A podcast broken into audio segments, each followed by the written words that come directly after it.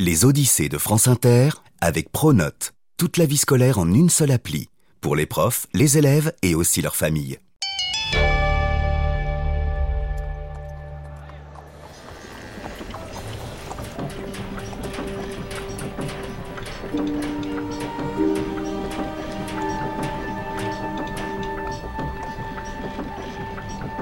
En 1926, un événement extraordinaire se produit dans la ville de Mexico. Alors qu'ils sont en train de réparer une partie du palais national, des ouvriers découvrent, enfouis sous la terre, les restes de la grande pyramide de Tenochtitlan. Au sommet de cette pyramide, on trouve une pierre étrange et impressionnante qui représente le soleil. Selon une très ancienne prophétie, le jour où cette pierre ressortira de la terre, le pouvoir des Aztèques sera de retour. Et ça, tu sais ce que ça veut dire Il est temps pour les Mexicains de renouer avec leurs origines.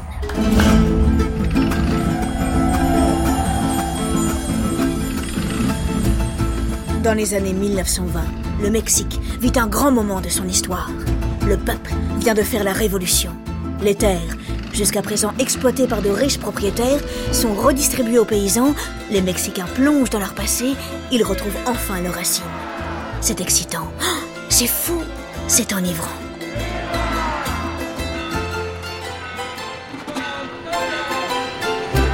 Dans les rues de Mexico, des paysans indiens venus de tout le pays et des artistes se pressent. Parmi eux, il y a Frida Kahlo. Frida a un visage et une allure qu'on n'oublie pas.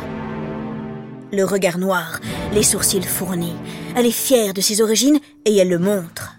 Ses magnifiques cheveux noirs, elle les tresse en s'inspirant des sculptures aztèques. Son corps, elle habille des magnifiques robes traditionnelles, Tehuana. Le visage orné de fleurs, le buste, les jambes parées de broderies et de somptueuses couleurs, on dirait qu'elle sort tout droit d'une peinture. Rien d'étonnant à cela. Frida est une immense artiste.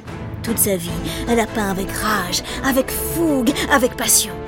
Audacieuse, courageuse et tenace, voici l'incroyable aventure d'une femme peintre qui voulait être libre et qui voulait vivre, vivre de toutes ses forces. Voici l'Odyssée de Frida Kahlo.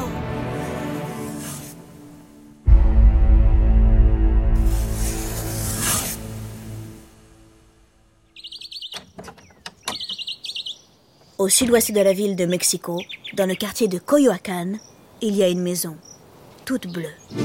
Les fenêtres sont immenses et laissent passer la lumière. C'est là que grandit Frida Kahlo. Dans le jardin de la cour intérieure, elle regarde les cactus, les bougainvilliers mauves et les lianes de l'immense yam grimper le long des murs. Elle ouvre grand les yeux, le soleil tape fort, jamais elle ne craint de le regarder en face. Frida a 6 ans. Elle court, elle bondit, elle remue. Un jour, elle ressent une horrible douleur en haut de la jambe droite. On dirait un feu qui la grignote à l'intérieur. Il descend jusque dans son pied. Le médecin est formel. C'est très grave. La moelle épinière est touchée. La petite pourrait rester paralysée ou peut-être même mourir. Neuf mois durant, Frida reste clouée au lit. Elle lutte contre la maladie, elle s'accroche à la vie, elle guérit. Tirée d'affaire, son corps est marqué pour toujours. Frida est vivante, mais elle boite. Les enfants de son quartier ne sont pas tendres avec elle. Ils se moquent, ils la chahutent, ils crient. Frida apprend la solitude. Elle trouve refuge dans son imagination.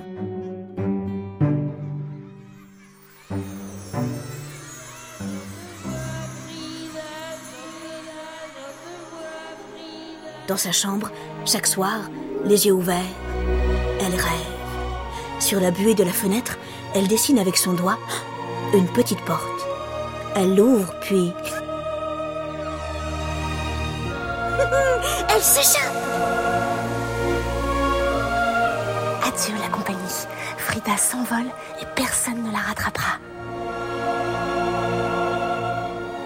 Frida descend jusqu'au centre de la Terre. Là, elle retrouve son ami imaginaire, son double. L'autre Frida est si gaie, elle rit, elle est souple et elle danse. Elle danse comme une plume, comme si elle ne pesait absolument plus rien.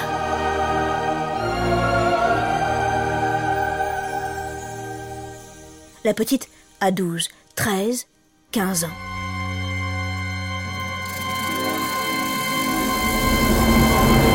Le bruit de la ville surgit dans ses deux oreilles. Tous les matins, elle prend le bus puis le tramway pour se rendre au lycée dans le centre de Mexico. Le 17 septembre 1925, il pleut sur la ville. Le soleil a disparu derrière d'épais nuages. L'air ressemble à certains fromages. Il est... Hmm, tout frais. Frida court pour ne pas louper le bus. Les trottoirs sont trempés. Elle monte. L'autocar roule vite. Il attaque les virages à droite, à gauche. Il bondit dans les rues. Soudain, il percute un tramway. Le choc est terrible. Frida est projetée dans les airs. Ses vêtements se déchirent. Au même moment, le sac de paillettes qu'un passager tenait entre ses jambes s'envole. Quelques secondes plus tard, elle frappe le sol, nue, le corps entièrement recouvert d'or. Les passagers, paniqués. Une immense barre de fer la traverse de part en part. Frida pousse un hurlement terrible. Le monde est devenu sa douleur. Transportée à l'hôpital, brisée en mille morceaux, elle est opérée d'urgence. Les médecins n'ont jamais vu ça. Personne ne pense qu'elle pourra survivre.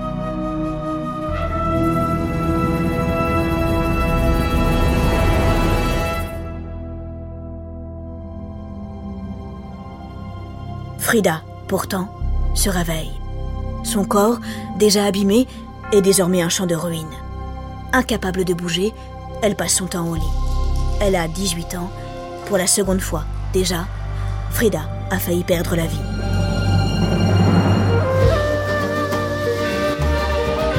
Les Mexicains ont un rapport différent à la mort. Ils s'en amusent, ils la célèbrent en musique, en danse et en blague. Est-ce dans cette tradition qu'elle puise son incroyable vitalité? Je l'ignore. Toujours est-il que Frida ne sombre pas. Elle tient bon. Pourquoi avoir besoin de pieds lorsqu'on peut avoir des ailes? Frida se met à peindre, seule. Personne ne lui apprend. Elle peint avec avidité, énergie. Un matin, elle annonce à sa mère Je ne suis pas morte et en plus, j'ai une raison de vivre. Cette raison, c'est la peinture. Sur le plafond au-dessus de son lit, ses parents font installer un grand miroir. Frida observe son visage, ses bras blessés, ses jambes cassées. Elle plonge le pinceau dans le rouge, le bleu, le jaune, le vert. Elle répète. Pourquoi avoir besoin de pieds lorsqu'on peut avoir des ailes? Allongée, prisonnière, Frida se peint. Ses longs mois de souffrance ont forgé son caractère. Elle a assez d'appétit pour dévorer le monde. Frida se bat, se relève. Elle porte un corset et marche avec des béquilles. Chaque pas la fait atrocement souffrir. Elle se force à sortir. Il y a quelques années, les Mexicains ont fait tomber la dictature. Après la Révolution, le pays tout entier est en train de se réinventer. Dans les rues de Mexico, ça bouillonne. Partout, la vie est là qui éclate? Frida se rapproche d'un mouvement politique qui s'appelle le communisme. Elle aime bien leurs idées. Comme eux, elle veut un monde plus juste et égalitaire. Frida brûle. C'est une tempête. Oh, ou non mieux. Un démon. Le démon doit gagner sa vie. La peinture, c'est tout ce qui lui reste alors. Tiens, pourquoi ne pas en faire son métier? Oui, mais comment savoir si son travail vaut quelque chose? Frida admire un artiste très connu. Il ne peint pas sur des toiles, mais sur les murs de grands bâtiments publics. Il réalise d'immenses fresques pour qu'elles profitent à tous les Mexicains. C'est un artiste révolutionnaire. Son nom, Diego Rivera. En 1928, Diego peint au ministère de l'Éducation publique. D'un pas à décider, c'est là que se dirige Frida. Elle arrive et le trouve oh en haut d'un immense échafaudage. Elle lève les yeux. Pétard, 1m80, 150 kilos, on dirait une montagne. Frida est-elle du genre à se laisser impressionner? Oh non, sûrement pas. Diego, descendez de là, s'il vous plaît. J'ai quelque chose d'important à vous dire. Lance-t-elle, la voix très affirmée. Sidérée, la montagne s'exécute. Comme vous, je peins. J'aimerais savoir ce que vous pensez de mon travail. Attention, je ne suis pas venue pour chercher des compliments. Je veux un avis sérieux. Diego accepte. Le lendemain, il se rend à la Maison Bleue. Il laisse vagabonder ce regard de peinture en peinture. Quelque chose frémit à l'intérieur de lui. Oh bah, bah c'est sûrement le burrito de midi hein, qui ne passe pas très bien. Et non, ce n'est pas ça, c'est autre chose. Mais quoi? Soudain, ça lui saute au visage. Ça, poète poète, ça vient d'étoiles La jeune fille qui se tient là devant lui et qui le regarde avec des yeux de feu est une véritable artiste. Comme lui, elle brûle d'un feu intérieur et mystérieux. Comme lui, elle a besoin de peindre comme de l'air pour respirer. Diego regarde Frida. Frida regarde Diego. Le monde autour d'eux disparaît. Il croit entendre des éclairs. La pièce tourne. Elle est remplie d'une force incroyable. Cette force est rouge. C'est la couleur de leur amour. Après ça, Frida et Diego se revoient tous les jours. Elle a 20 ans, il en a 41.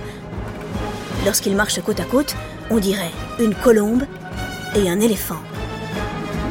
Ils décident de se marier.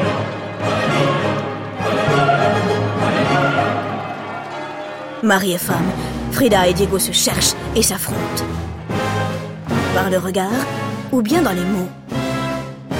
Un jour qu'il lui lance Frida, tu sais que tu as un petit peu une tête de chien Elle lui répond du tac au tac Et ouais, mon petit pote. Mais c'est toujours mieux qu'avoir une tête de crapaud, tu crois pas? Entre eux, c'est sûr, c'est l'amour. Bah, l'amour vache, quoi. Le couple voyage beaucoup, principalement aux États-Unis, où Diego est souvent invité pour peindre des fresques. Il fréquente de grands intellectuels et des révolutionnaires du monde entier. Frida veut incarner la vie, les couleurs. Elle change son apparence. Elle porte désormais les longues robes à volants des indiennes Tehuana et se coiffe avec de magnifiques fleurs de la région du Yucatan. Ses apparitions sont spectaculaires. Où qu'elle se rende, on l'admire. Frida subjugue. La jeune femme, hélas, n'en a pas fini avec la douleur. Les tempêtes se succèdent. Avec Diego, voilà, euh, il y a de l'eau dans le gaz. Entre nous, bouh, le bonhomme est insupportable. C'est un ogre. Tout ce qu'il veut, il le prend. Bam Ils se séparent, ils divorcent, et puis, ils se remarient.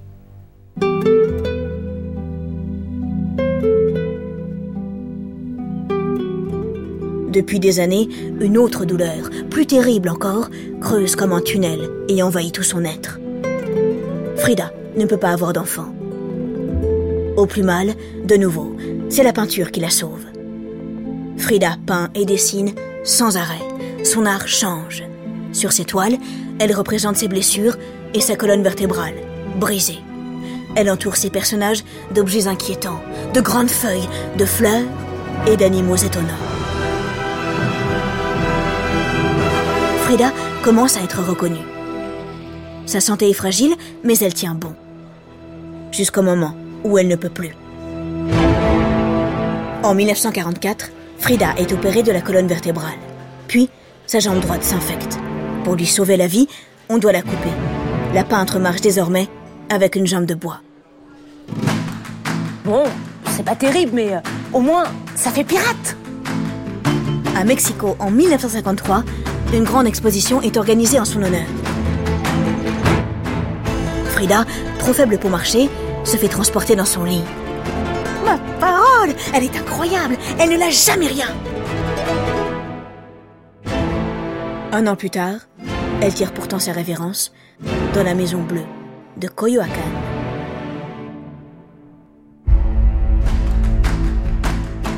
Sur sa dernière peinture, quelques mois avant sa mort, Frida peint de magnifiques pastèques sur un fond bleu, éclatant.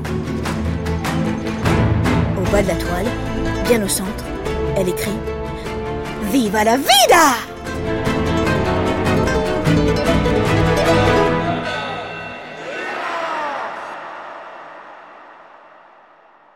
Les Odyssées est un podcast original de France Inter. Derrière cet épisode, il y a Hélène Bizio. Fanny Leroy. François Saint-Jour. Laure Grand Besançon.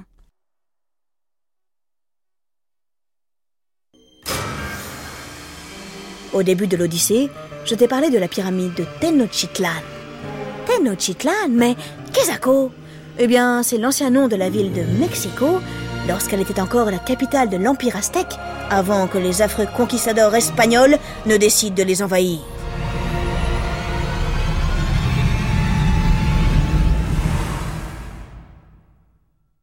Tu as envie de prolonger le voyage?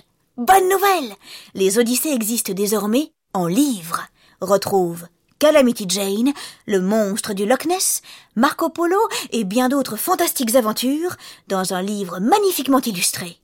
Une coédition France Inter.